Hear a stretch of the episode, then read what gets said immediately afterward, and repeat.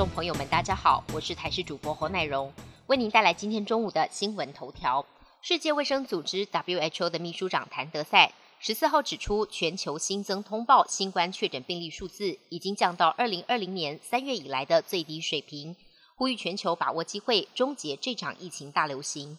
中央流行疫情指挥中心昨天也首度松口，最快十月边境检疫措施调整为零加七，新制调整之后立即上路。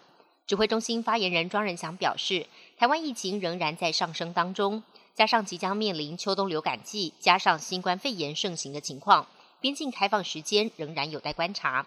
如果疫情显著下降，边境检疫措施调整为零加七，渴望在十月上路。不过十月初就开放的几率可能性低。目前在西北太平洋上的南马都台风，依照目前资料显示，未来将会朝日本南方海面前进，之后北转日本。对台湾不会造成直接的影响，不过外围环流从明天开始会对北部、东北部造成局部的降雨，恐怕会持续三天。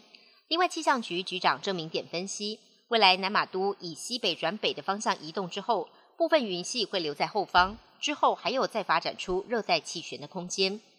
威力彩昨晚开奖，头奖高达六点八八亿元。台彩公告，头奖开在高雄市鸟松区学堂路的一间彩券行。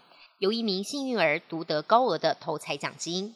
这间彩券行表示，上次店内也有人中了八百万，这次因为威力彩接连共估了二十次，加上中秋加码六点二亿，扣税之后大约能实领五点五亿。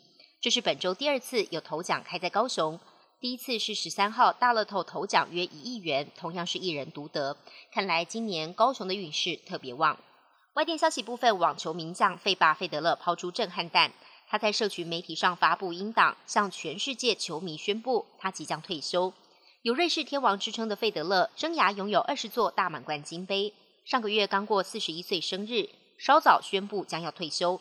他坦言，因为过去三年膝盖受伤都没有恢复，面对很多伤病跟手术挑战。费巴表示，现在我必须承认是时候退休了。他也表示，生涯的最后一场比赛将是下周在伦敦举行的拉沃杯。中国国家主席习近平和俄国总统普京十五号在乌兹别克举行双边会谈，两国领导人同意在涉及彼此核心利益的问题上相互的有力支持。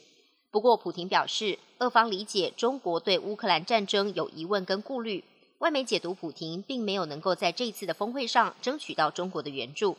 而中国官媒在报道两国元首会面时，也没有提到任何跟乌克兰问题有关的内容。英国女王伊丽莎白二世八号驾崩，而就在她过世的消息发布前，白金汉宫上空出现了双彩虹。而英国当地时间十四号晚间，有一颗巨大的火球划过苏格兰上空，当时有两百多位居民反映，他们看到流星划过夜空。这颗流星从苏格兰上空一路往爱尔兰的方向，在天空停留的时间超过二十秒。有网友表示：“难道是女王化作了流星飞向远方吗？”本节新闻由台视新闻制作，感谢您的收听。更多内容请锁定台视各界新闻与台视新闻 YouTube 频道。